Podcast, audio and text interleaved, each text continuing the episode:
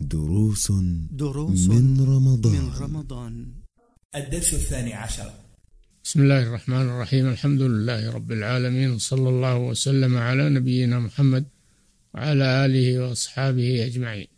من القربات التي يتقرب فيها إلى الله في هذا الشهر المبارك إطعام الطعام، فشهر رمضان يحتاج الناس فيه إلى إطعام الطعام مما يساعد الصوام على صومهم، ومن ذلك تفطير الصائمين. قال صلى الله عليه وسلم: من فطر صائما فله مثل أجره من غير أن ينقص ذلك من أجر الصائم شيئا. قالوا: يا رسول الله، ليس كلنا يجد ما يفطر الصائم. قال: يعطي الله هذا الأجر لمن فطر صائما على مذقة لبن أو نحو من ذلك من الأشياء الميسورة، شربة ماء، مذقة لبن، على تمرات. كان النبي صلى الله عليه وسلم يفطر على رطبات، فإن لم تكن فعلى تمرات، فإن لم تكن فإنه يشرب جرعات من ماء ثم يخرج إلى الصلاة. فيعطي الله هذا الأجر لمن فطر الصائم على الميسور.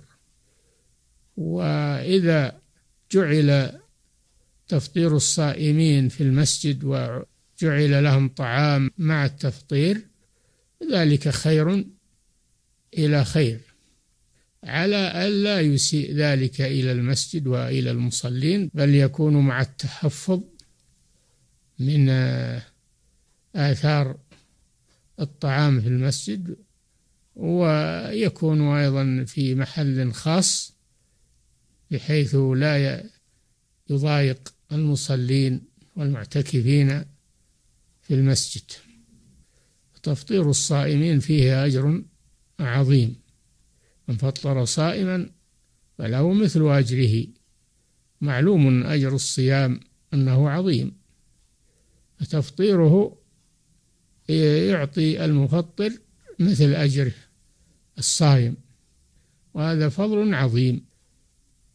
وعلى المسلمين أن يجتهدوا في تفطير الصائمين، سواء أفرادا أو جماعات، في المساجد أو في البيوت، ففي ذلك أجر عظيم لمن وفقه الله سبحانه وتعالى.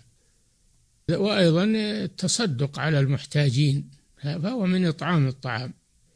إذا تصدقت على المحتاجين وبذلت لهم شيئا من المال مما يعينهم على الصيام، لأن شهر رمضان يضعف الإنسان فيه عن طلب الرزق وعن الكسب، بحيث يضعفه الصيام عن ذلك، فأنت تساعده على صيامه وعلى طاعة ربه، ولك مثل أجره.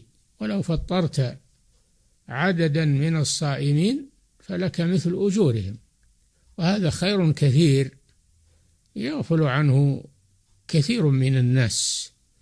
ويوفق الله له من يشاء من عباده، فيحتسب المسلم الأجر عند الله، ويفطر الصائمين بما يتيسر، حتى ولو على الماء كما في الحديث: من لم يجد مذقة لبن أو شربة ماء.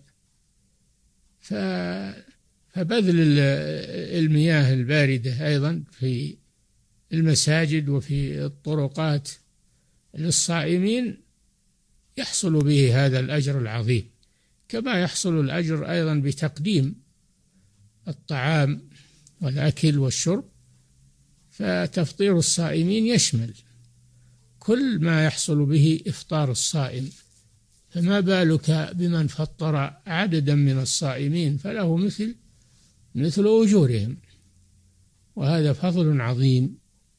وعلى المسلم أن لا ينسى نفسه من هذا الخير العظيم، بذل الطعام للصوام والصدقة عليهم أيضا، ومن من إطعام الطعام، إذا تصدقت عليهم بما يعينهم على النفقة في هذا الشهر العظيم المبارك فلك مثل أجورهم، وفضل الله واسع يؤتيه من يشاء والله ذو الفضل العظيم. فعلى المسلمين ألا ينسوا هذه الخصلة العظيمة وهي إطعام الطعام، تفطير الصوام، والصدقة عليهم، لأنهم قد لا يتمكنون من العمل والكسب أو يضعفون عنه بسبب الصيام، فمن ساعدهم بالصدقة فله مثل أجورهم يستعينوا بها على الصيام.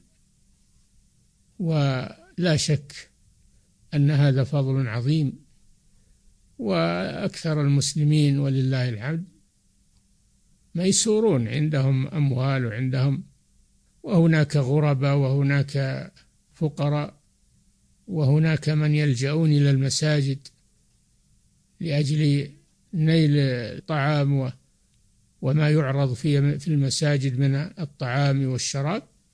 فعلى المسلم أن يحتسب ويسهم في هذا الخير العظيم ليحصل على ثوابه، وهو ثواب عظيم كما ذكر النبي صلى الله عليه وسلم: فإذا فطرت الصائمين فكأنك صمت ولك مثل أجورهم. فإذا كانوا عددا كثيرا تعاظم الأجر وكثر الثواب عند الله سبحانه وتعالى، فهذا فيه خير كثير لمن يريد الأجر والثواب عند الله سبحانه وتعالى، وهو ميسور على من أغناهم الله عز وجل. فعليهم أن يبذلوا ما تيسر من إطعام الطعام وتفطير الصوام، وأن يحتسبوا الأجر عند الله سبحانه وتعالى، والله لا يضيع أجر من أحسن عملا. صلى الله وسلم على نبينا محمد وعلى آله وصحبه.